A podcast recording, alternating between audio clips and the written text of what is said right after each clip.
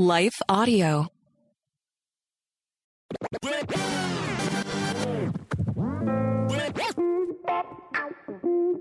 Hey, welcome to the Gospel Rant Podcast. I'm Dr. Bill Senyard with Gospel App Ministries, www.gospel-app.com. So, for you newbies, this is a rant, not just a Bible study or a Bible teaching. We're going to go places uh, that most dare not. And so you can be troubled or disagree, or you can sit back and enjoy the ride. I'm just going to say a lot of things that you probably have not heard before. I think they're all legit, or I wouldn't be saying them, but, but there is room for disagreement. So, like any rant, just listen, weigh it, study it, look at the passages, think and see if it has merits, and get back to me.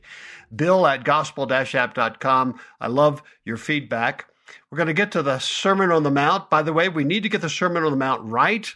I think we have been historically and biblically sloppy. Invite your friends, invite your enemies, tell your Bible study group. We're cool with that. Uh, we want to add a couple hundred or more new listeners. Send it to your email list, put it on your Facebook, and thanks ahead of time. Again, feedback, bill at gospel-app.com. You won't be the first, believe me. And again, if you're new to us, welcome. We've just finished looking at the Beatitudes in Matthew 5. We're going to do some review today, so you came at a very good time. But special day before we plunge in, many of you already know that the Gospel Rant is beginning to partner this podcast with Life Audio. Uh, so that means a few changes, not too many, but here's one. We're going to take a break to hear from a sponsor. yeah, that's right, a sponsor.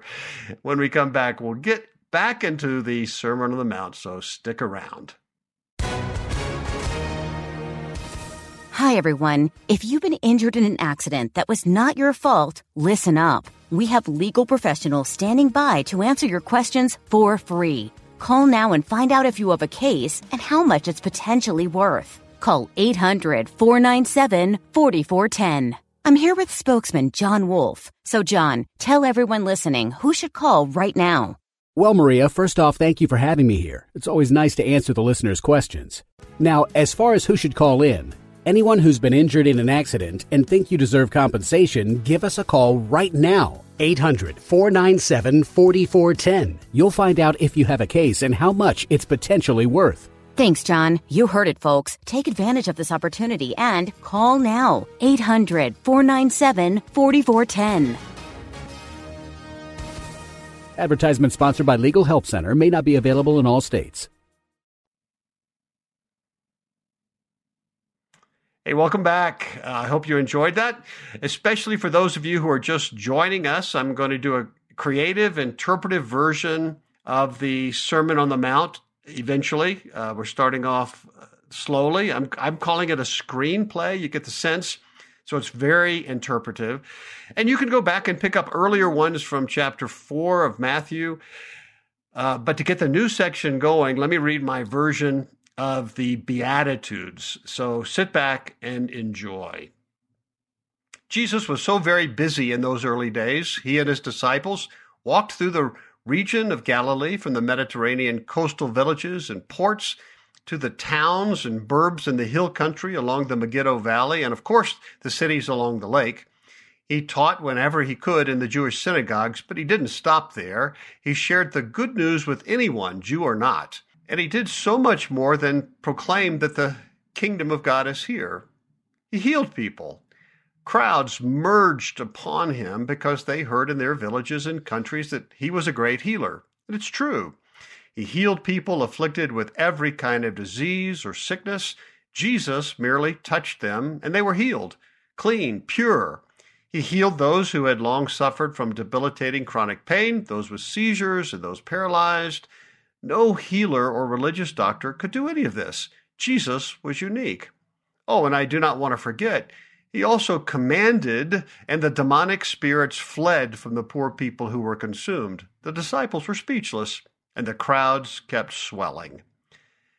And I also should say that Jesus didn't take any money, no strings at all, no shaming, no judgment. He just healed them, all of them, as they were.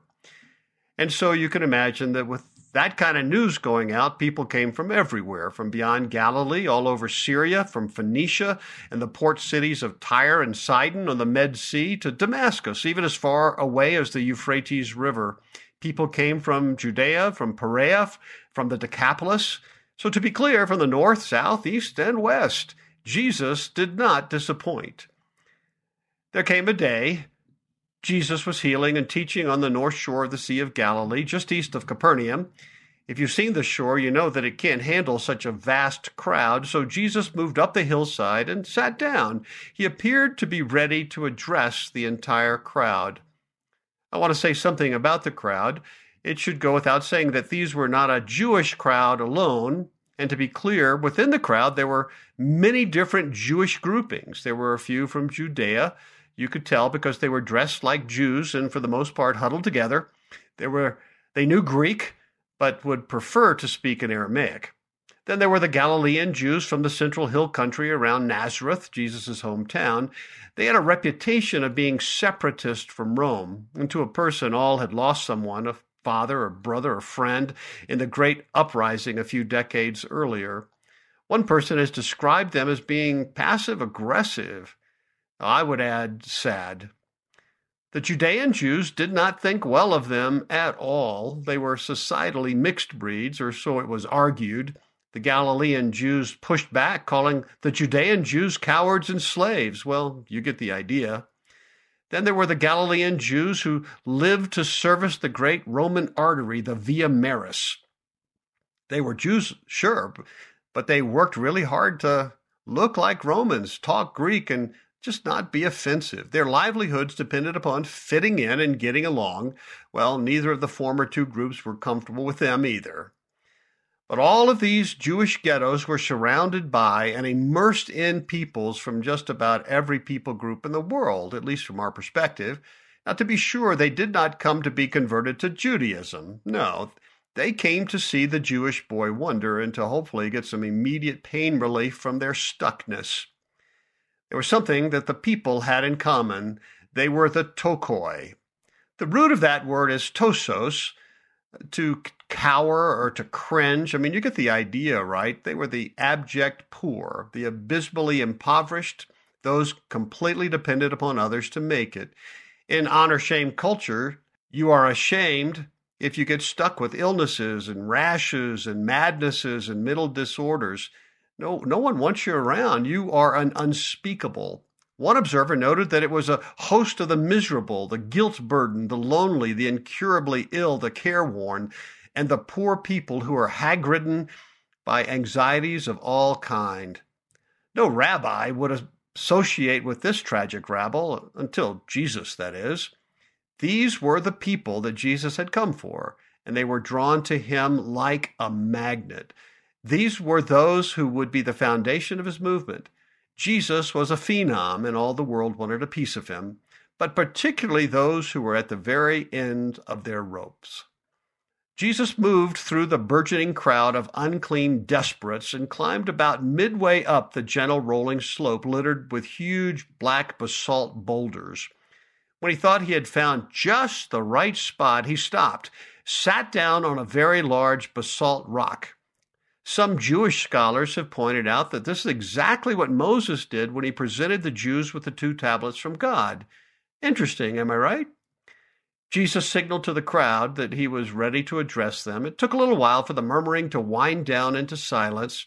When he had their full attention, he waved his hands over them and proclaimed something that was so wild and so provocative, in fact, unbelievable, that he had to repeat it a number of times. No one saw this coming. No one. The crowds, circumcised and uncircumcised, were perplexed and troubled. Ah, but I will confess, there were more than a few that started to dance. Enviable are you who were formerly unenviable, because now God is your benefactor husband. Enviable are you, the inconsolable, because I bring you close and comfort you myself. Enviable are the humiliated, the disinherited. You will experience the fulfillment of all of the promises of God. Enviable are you who are obsessed with fixing all of the brokenness and disparity in your own selves, relationships, culture, and in the world around you, particularly related to restoration to favor with God. You will experience that and more. I will see to it. Enviable are the merciful to others. That tells me that you're experiencing His mercy for you over and over. Enviable are you who rest dependent in God's arms like a newborn child. You will see His face smiling upon you and know that He is there for you. Enviable are you who lean into being reconcilers versus dividers. That tells me that you have the new heart of a child of God. Do you know just how enviable you are, you the persecuted ones, when Others have systematically organized programs to harass and oppress you because you are doing good to others uh, instead of just yourself, reflecting my DNA to a beat up, marginalized, every man for himself world. Hear this they can't take the kingdom of heaven away from you. Oh, your enviable situation whenever people unjustly speak disparagingly of you, intentionally harass you, purposely make up and say evil things about you. They are deceivers. All of this is done strictly because you're with me. Rejoice and even greatly rejoice because your wages, what you didn't earn but were earned perfectly for you by me, and so it is as if you really did earn them. Your wages are vast in heaven waiting for you. Don't be surprised that the so called righteous, the self proclaimed religious moralist, will persecute you, for in the same way they persecuted the prophets who were before you. There it is. What do you think? Well, listen, we need to take another break. After the break, we'll chat some more about the Beatitudes and what difference they make to our lives today. Stick with us. Hey, welcome back. Well, did the reading, the expanded translation version resonate with you? I mean, did it make sense? Did it did, did it capture some of the humanity, some of the sense of the crowd, and what they were getting from Jesus, what Jesus was trying to communicate? I guess what I'm asking is, was it relevant? Because so many Christians read the Beatitudes and feel no better off after they've read them. They hear sermon series, they leave, they walk away going, "Wow, yeah, that, those are interesting. I should do those," but they primarily leave unchanged. But hopefully not here, not at Gospel Rant. The Sermon on the Mount is the cornerstone of Jesus' larger expression of the gospel of his kingdom. The Beatitudes are the cornerstone of the Sermon on the Mount. And the very first Beatitude is the cornerstone of the whole thing. Blessed are the poor in spirit, for theirs is the kingdom of God.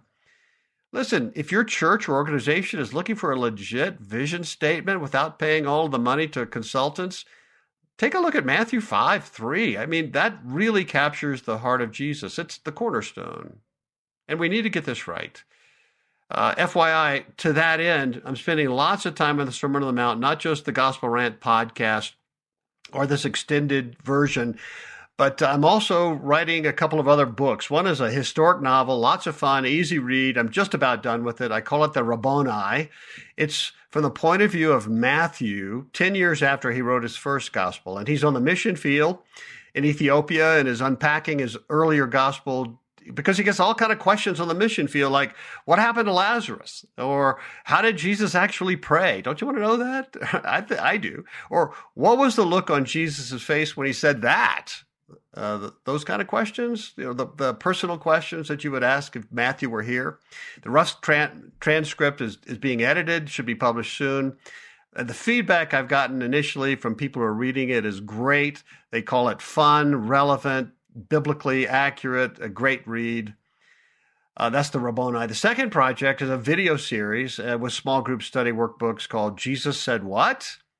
And it's going to be two sets. The first one looks at the Beatitudes in detail. The next one's going to look at the larger uh, umbrella of the Sermon on the Mount. It's it's a engaged Bible study. This that's what we've done here at uh, Gospel App for for young adults, 25 to, to 40, uh, to get people engaged and dialoguing in a safe place, getting everybody involved. We found a way to do that. We call it Engage.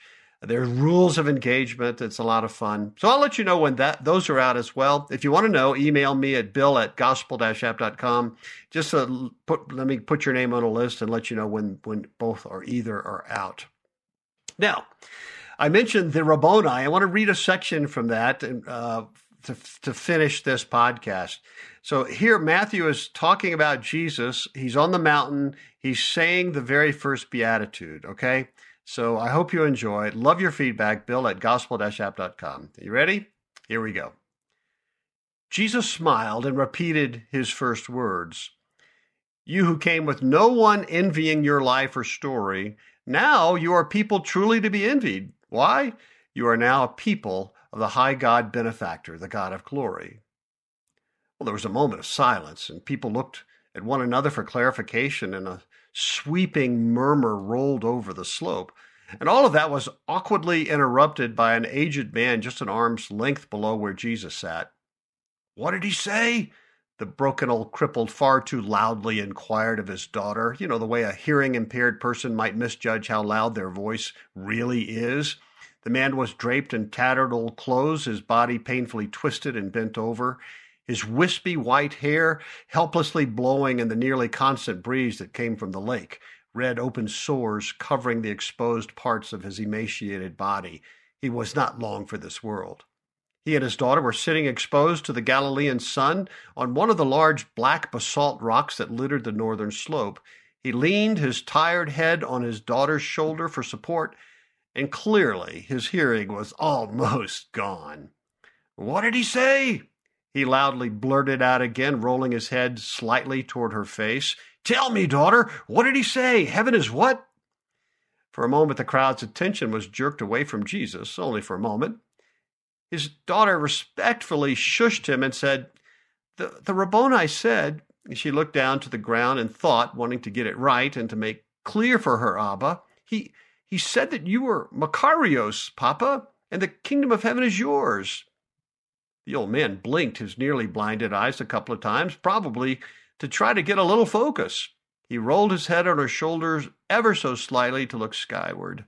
A peacefulness flowed over his face, his brow unfurrowed for the first time in a long while. The, the kingdom? He coughed a couple times in an unsuccessful attempt to clear ever present mucus from his lungs. It's it's mine? Yes, Papa. He paused. And then the most surprising thing, he laughed.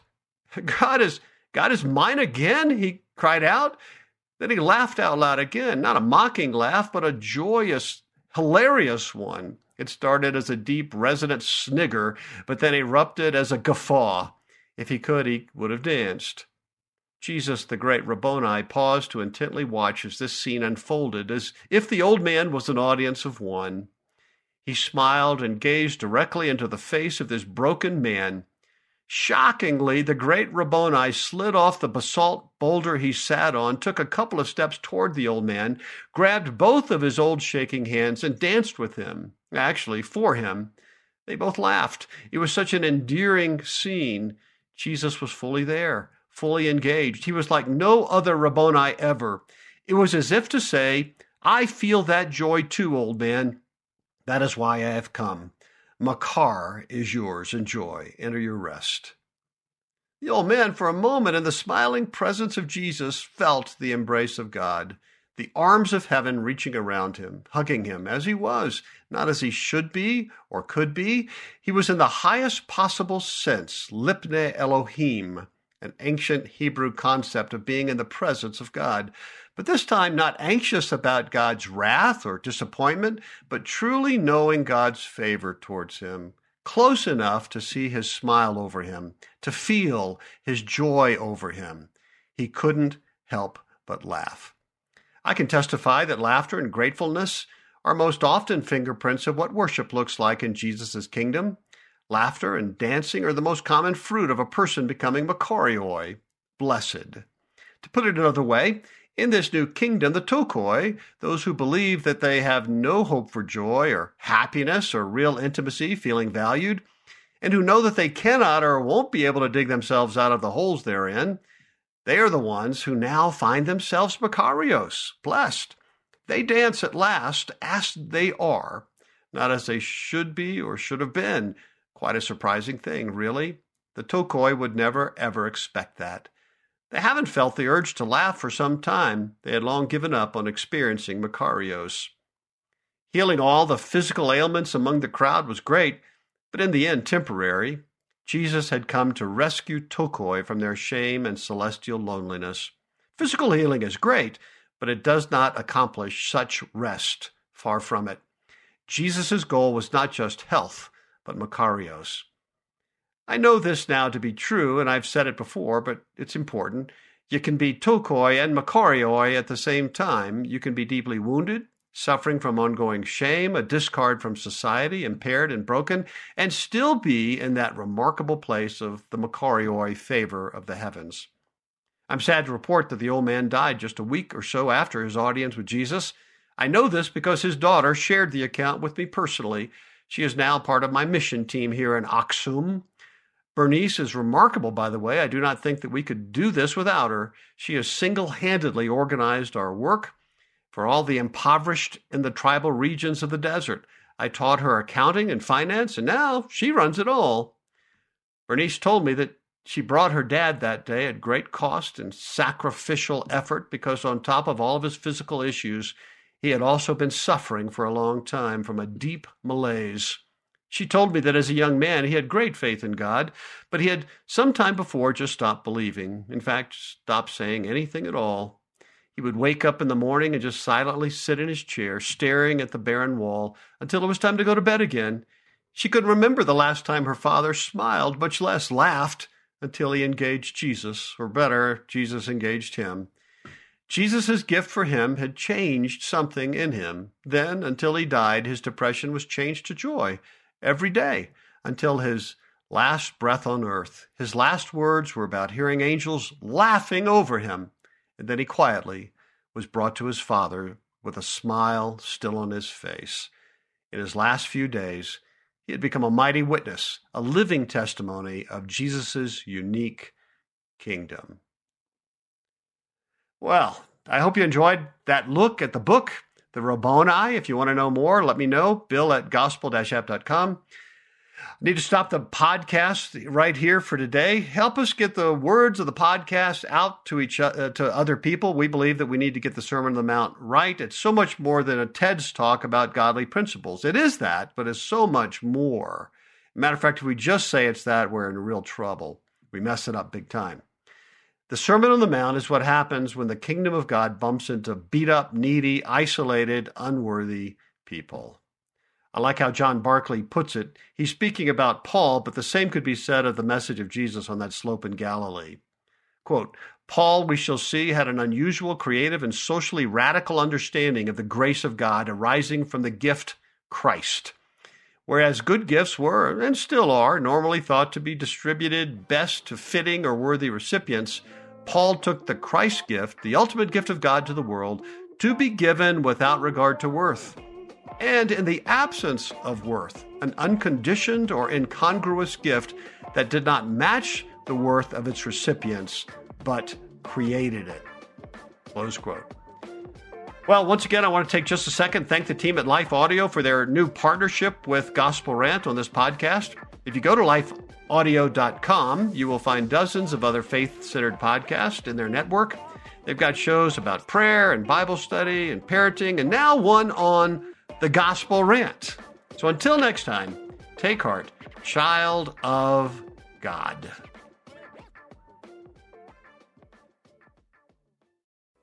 Have you ever considered yourself a messenger?